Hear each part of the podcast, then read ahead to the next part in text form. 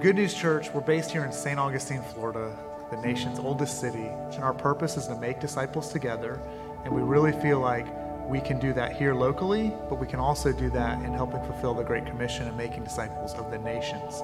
So we do that through starting churches. I appreciate the commitment that this church has to recognizing um, that we need to be a part of the greater movement of God, not just in Saint Augustine, but, but across the globe.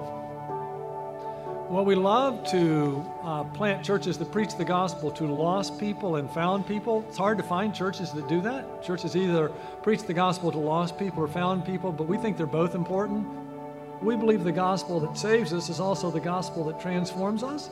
So we love to partner with gospel preaching, gospel-centered churches, because everybody needs the gospel, especially me.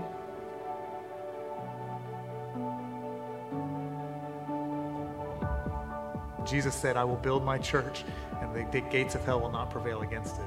And so that's exciting, that this is Jesus' mission. He tells us and allows us to be a part of his mission. He says, go and make disciples of the nations.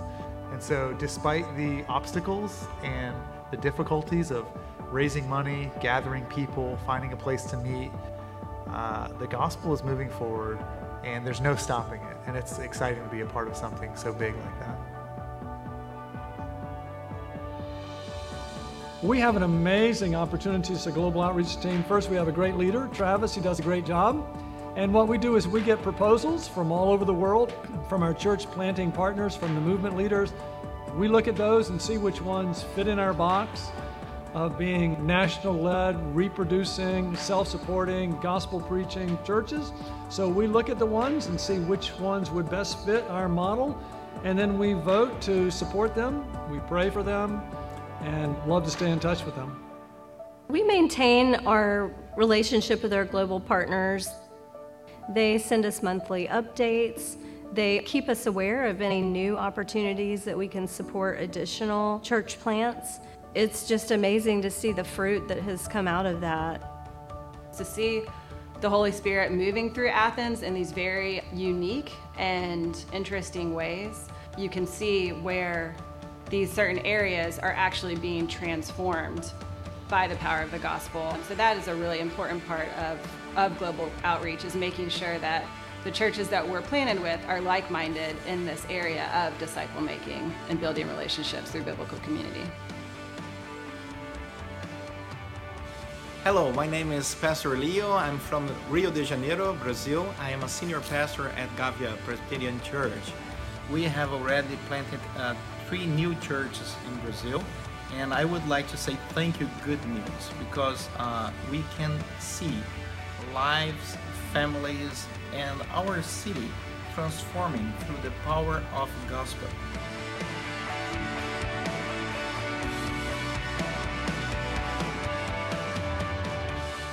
Prayer is such a vital, vital part of this. We we can't do anything, you know, in our own strength.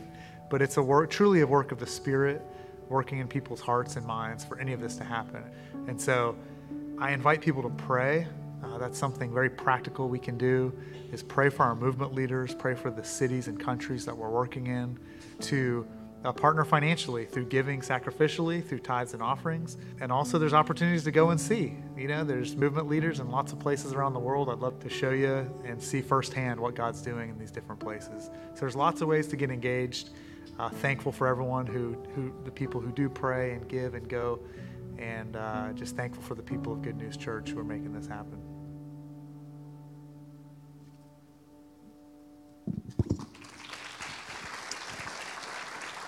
Thank you, Good News Church. You're making a difference around the world. You need to know that. So you're making it happen. It's awesome. My name's Travis. So glad to be with you this morning. And uh, today's a special day. We have a guest speaker all the way from Kazakhstan, so I'm super excited about that. But wanted to welcome you, whether you're watching online or here in person. Welcome. You can fill out one of the connecting cards on the seat back in front of you. And if you're looking to get connected with other believers or join a small group or learn more about Good News Church, we have a class at nine o'clock every Sunday, Discover Good News. So feel free to jump in with us uh, any week uh, to that. Great picture there. Um, also, we have a kids event coming up, uh, Shine the Light, Be the Light, sorry. Be the Light on October thirty-first, a fun opportunity to dress up and be silly and invite your friends to come to church. So leaders and kids, definitely participate in that coming up on the thirty-first. I did want to pause uh, for a moment and recognize one of our members who passed on, uh, who's now in heaven, uh, Kay Anderson. So it's always interesting, you know, when one of one of our family members here uh, passes away, and we just want to honor her. And we're really envious in some ways because she's home. She's home in the presence of God as it should be, as we will be one day. So the service is coming up on November second. Uh, so please uh, pray for her husband as he grieves. And we just wanted to recognize that. So we have these cards that we make, these little prayer cards, and they have pictures on them. So one of the guys on this, this you know, picture here, he's here with us. His name's Armand. And so I'm going to invite him to come on up. He is a pastor of a local church uh, for ten years. Uh, he was with Campus Crusade, now called Crew, for ten years prior to that. He and his wife, Marina, and their three kids have been hanging out in Saint Augustine for a few days. So we've had fun going to the fort and the alligator farm, and they describe Saint Augustine as paradise. So they're in a landlocked country. So to be near the beach has been a great blessing for them. And so let's give a warm good news welcome to Pastor Armand.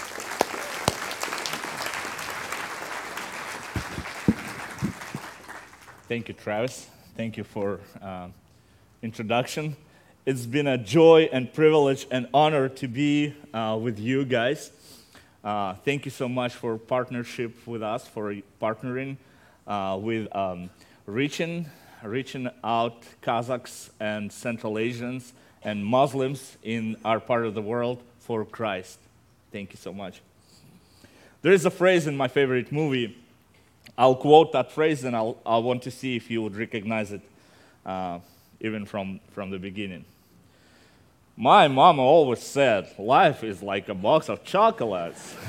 You'll never know what you're going to get.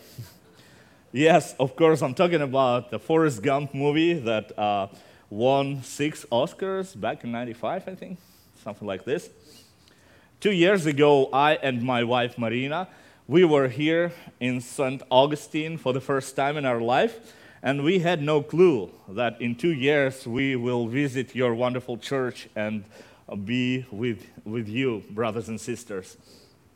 God is so good, and the piece of chocolate that He prepared for us is absolutely awesome and so sweet. Uh, as Travis mentioned, we, we like Saint Augustine and think it's a, it's a paradise. You guys in, in lives in paradise. It's uh, it's uh, snow and very cold in Kazakhstan right now. Uh, today I brought an apple, apple, good apple, good size apple. Uh, but I'm not talk. Uh, I'm not gonna talk about the original scene. Neither I'm gonna talk about Steve Jobs and his fancy electronic company.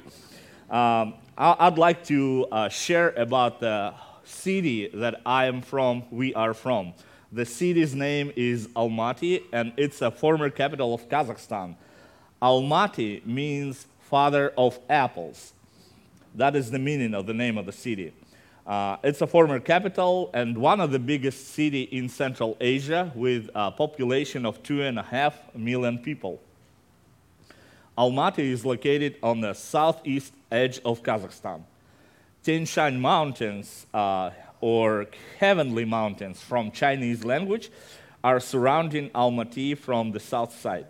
And the highest peak, the Victory Peak, or peak, peak of the Victory, is about twenty-four thousand four hundred six feet, or seven thousand four hundred meters.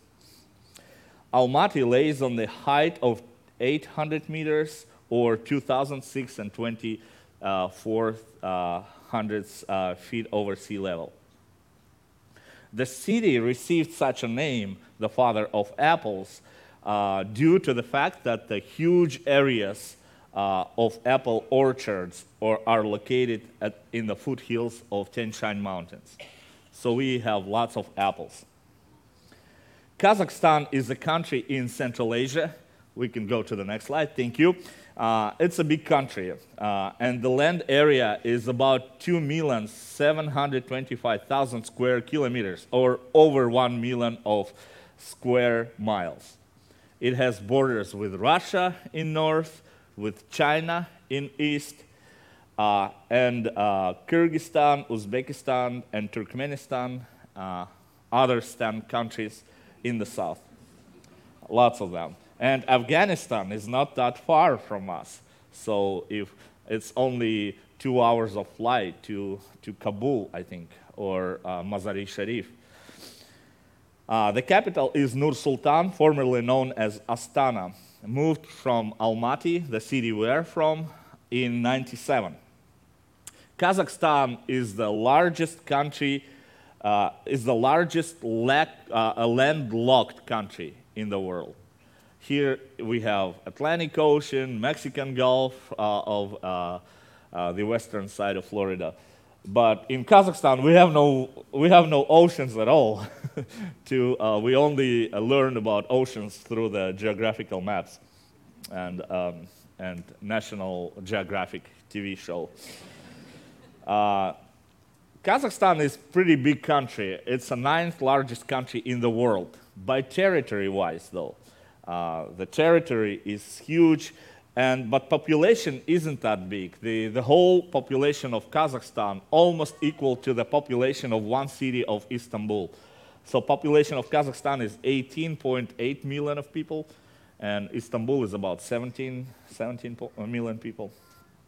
So that makes uh, Kazakhstan be one of the lowest population densities in the world. Fewer than six people per square kilometers, or fifteen people per square miles. That's not many people you would see on, the, on one square mile. So please come, there's lots of land. uh, uh, it will fit for everyone. And you might have a question in your head, where on the world map Kazakhstan is. So you can see on that slide that Kazakhstan is right in the center of Eurasian continent. So Kazakhstan, as I mentioned, very large country, and if I want to go from south point, the most southern point, to the more no, uh, most northern point, it will take me two and a half days on the train. So lots of land. Uh, due to the size of this country, we have uh, different natural and climate zones, and as a result, all seasons of the year are presented in, uh, pronounced in Kazakhstan. As I mentioned, there is a snow right now there, and uh, we are uh, so lucky to be here. uh, we don't need to wear jackets and hats. Um, it's it's so cool to be here. Um, I um I am often asked the question, uh, guys, what kind of uh, clothes do you wear there in Kazakhstan? In the top two photos, you could see uh, traditional national clothing uh, that Kazakhs wore probably hundreds, two hundred years ago, uh, one hundred and two hundred years ago, I don't know. Uh, no one dresses like that. Uh, um, people, people, even though it's beautiful, you know, colorful, uh, people would like to dress like Levi Strauss jeans and uh, leather jackets from uh, Giorgio Armani. Uh, Armani was my nickname in the school, so. But let's go back to Almaty. Uh, here on the photo, uh, you can see the Russian Orthodox uh, Church, uh, the building of the Russian Orthodox Church, Holy Ascension Cathedral. Uh, the photo was taken in ninety-three. Uh, and exact this year, year of ninety-three, that is when God brought a couple faithful families to Almaty, Kazakhstan. They came with Evangelical Presbyterian Church, E P C, uh, from United States. Uh, uh, mostly they came from the state of Texas, and one family is from Indiana. Um, so uh, those families helped us uh, to plant the church, first uh, church in Almaty. Uh, So we keep keep in touch with these people. Uh, we like them, we love them, we write them and emails. Sometimes we uh, we see them. Uh, on this trip, I and my wife, my our family, we visited two uh, families out of those four families. And as it says in Second Timothy chapter two, verse two, and what you have heard from me in the presence of many witnesses, entrust to faithful men who will be able to teach others also. So these people passed the baton uh, pass the gospel and responsibility for the church to these people. On the next slide. Those are pretty current photos of pastors and elders of churches of our presbytery. There are eight churches in our presbytery. Uh, we planted a uh, couple of churches, then uh, we planted four churches, and other four uh, joined our presbytery. So the name of our presbytery is Presbyterian uh, Reformed Church of Kazakhstan. But uh, two churches outside of Kazakhstan join us, and uh, we... Uh, no more just Kazakhstan church. But we do believe there is no bo- boundaries for the church. There is no borders for the church. Uh, there is no languages for the church because uh, God is our Father. He is uh, uh, given Son to us, and we all the body of the same, same uh, Christ, of body of Christ, the Holy Church. So, Uh, this uh, the next slide shows the photos uh, of our uh, fellowships of our churches. Uh, as, as I mentioned, there are six churches in Kazakhstan and two churches outside of Kazakhstan. According to the official sources, seventy-two percent of the population practices Islam. They are Muslims. But we do believe that uh, fifty percent of population of Kazakhstan are nominal.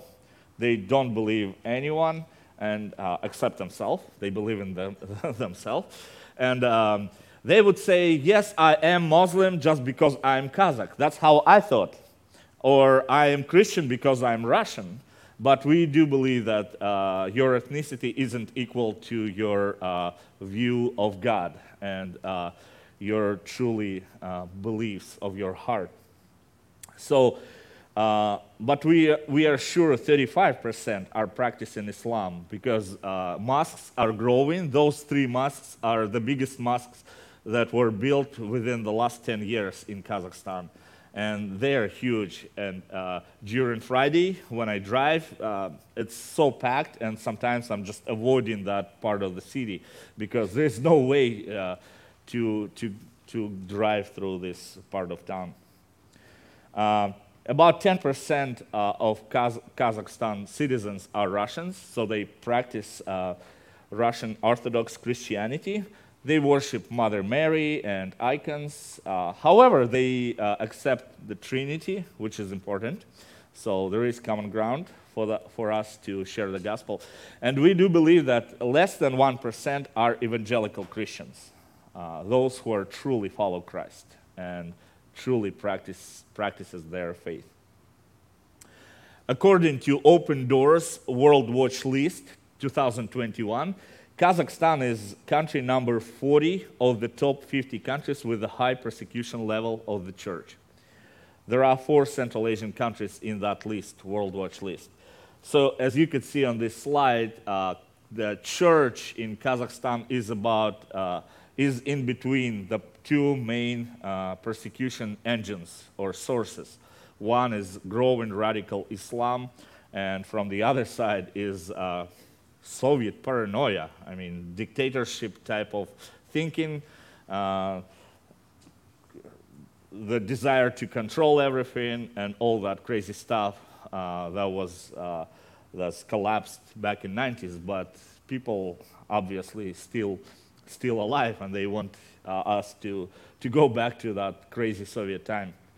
Praise the Lord, uh, uh, the church is surviving. I think persecution is a normal condition for the church since the very first day of the church. We know that the church was under persecution, and uh, we see how persecution uh, filters uh, and shows us what's real and what is fake.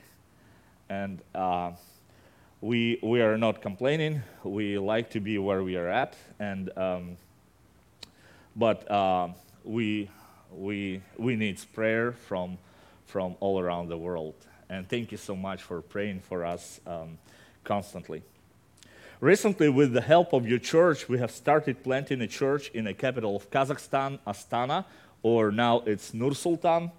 So. Um, Astana means capital. So it's funny, uh, our, cur- our currency in Kazakhstan is tenge, and tenge means money. So when people are asking me, what kind of money do you have in your country, I'm saying, money. Uh, what, what, what's your capital? Capital. So um, so that's funny, uh, but that's how it is. uh, so anyhow, uh, student fellowship in Astana that runs by our uh, friends, sweet family of Duman and Tanya, Kusainbekov. You could see them uh, w- with uh, your partnership and help. We are supporting them, and we supported supporting that church. But recently, Tanya and Duman expressed their desire to uh, to work in uh, with orphanages uh, because they adopted two kids from the orphanage, uh, and um, it seems like they're they will be moving to the south of Kazakhstan. Uh, So we are in the process of the transferring the church to another couple ordained by our presbytery. And on the next slide, you could see that family, uh, Almas and Marina Moldibaev. They are our elders. So, and um, we are going to work with them. Uh, besides church in Astana, we are getting ready to launch two new uh, church planting projects, one in Siberia, Russian Siberia, Uh, where lots of Asians live, and one in Kosovo. Kosovo is the country in the Eastern Europe. It's a former part of Yugoslavia, and then it's a former part of Serbia, one of the Yugoslavian countries. And seventy-five percent of Ko- Kosovo is not recognized by many countries because it, they still believe it's Serbia. But obviously, there is a big division in between Kosovo and Ser- Serbia. So seventy-five percent of Kosovars, that's the name of the people that lives there, uh, they are Muslims. They're ethnically Albanians, and uh, they they practice Islam. So it's good for us to come from Kazakhstan, from the Muslim background, and share the gospel with them, so they would uh, they would hear that Christ Jesus is not only for Russians or for Americans or for European nations. It's also, he came also for to save those who are lost. So uh, we are talking right now about the summer project in Prizren, Kosovo, uh, the city uh, that we have connection with. And it looks like leaders, pastors, and elders from our presbytery will have the opportunity to visit that, uh, the church in Kosovo. Uh, less than one hundred Christians live in in Kosovo. Less than one hundred, one hundred Christians. So um, we think that first will be a small group, three, four people, and in the future, possibly in July of two thousand twenty-two, Uh, we will organize a small team, ten to fifteen people uh, from our churches. And we will try to visit this country in order to reach out people for Christ and do summer project. And I invite you to join us uh, prayerfully for this project. So who knows what God prepares for us. Uh, and until the whole world knows, uh, as Apostle Paul says in the book of Romans, as I live, says the Lord, every knee shall bow to me and every tongue shall confess to God. I think this is the motto for our uh, church planting project right now. So we would like to see uh, that day when every knee will bow down and every tongue will confess that he is Lord of Lords and King of Kings, and that Christ is the only way to our God. Did you know that the God's global mission, uh, what many Christians have traditionally called the Great Commission, is in reality a fulfillment of his promise to the patriarch Abraham? God's sovereign plan inextricably links the Old and the New Testament. His promise to Abraham forms the basis of Jesus' command, make disi- disciples of all nations, and looks forward to the ultimate fulfillment of both the promise and the command as pictured in John's vision in Revelation.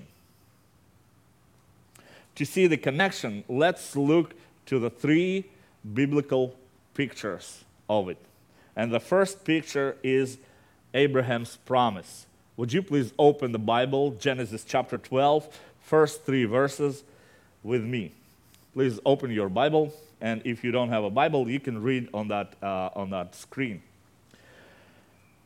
Genesis chapter twelve, verses one through three. Now the Lord said to Abraham, "Go from your country and your kindred and your father's house to the land that I will show you. And I will make of you a great nation, and I will bless you and make your name great, so that you will be a blessing. I will bless those who bless you, and him who dishonors you I will curse. And in you all the families of the earth shall be blessed." We know that promise that God gave to Abraham. And God's promise to Abraham was an advance announcement of the gospel. This is unbelievable. As the Apostle Paul later wrote in the uh, epistle to Galatians, chapter three, verse eight, Apostle Paul says, "And the scripture, foreseeing that God would justify the Gentiles by faith, preached the gospel beforehand to Abraham, saying, in you shall all the nation be blessed." And what does this advance announcement tell us about God's plan for the redemption of humanity? First, it tells us that his plan would be worked out through Abraham's family, through his name, through his legacy. Secondly, we are assured that the promise is primarily one of blessing, a gracious gift. Third, we are given a vision of the promised blessing extending to all peoples on earth. Let's go to the second picture, second biblical picture, which is Christ's command.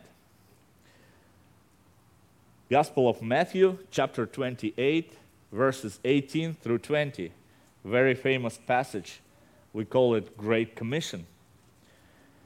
"And Jesus came and said to them, 'All authority in heaven and on, and on earth has been given to me. Go, therefore, and make disciples of all nations, baptizing them in the name of the Father and of, of the Son and of the Holy Spirit, teaching them to observe all that I have commanded you. And behold, I am with you always to the end of the age.'"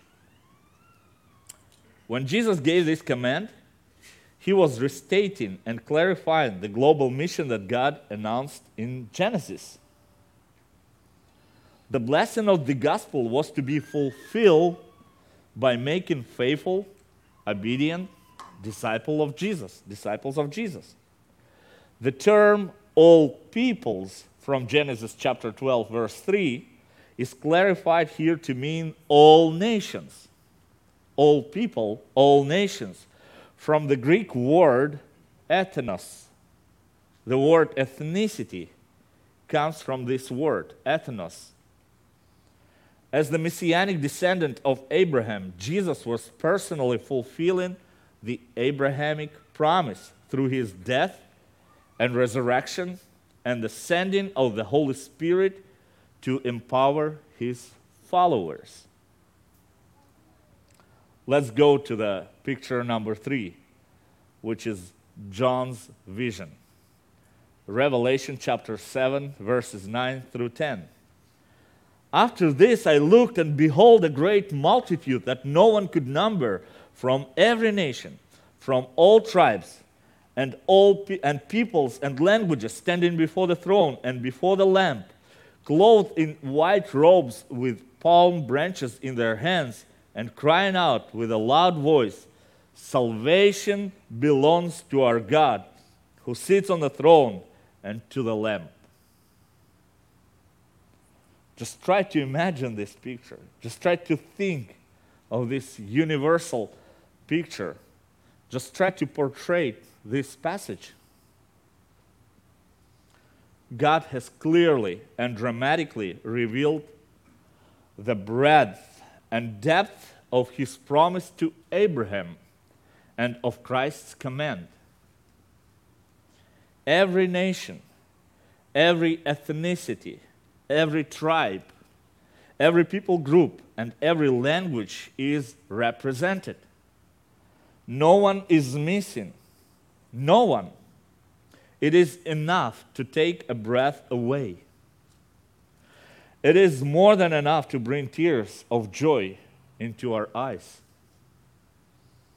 God gave the Apostle John a front row seat to witness the fulfillment of a promise and a command that were uttered thousands of years ago. How did that great multitude get there? Certainly, through the faithfulness of countless missionaries throughout the history of the church. Certainly, through the evangelists and preachers of the gospel throughout the history of the church. Cert- certainly, through those who are praying and supporting the global church planting. But this is God's plan. And one last thing.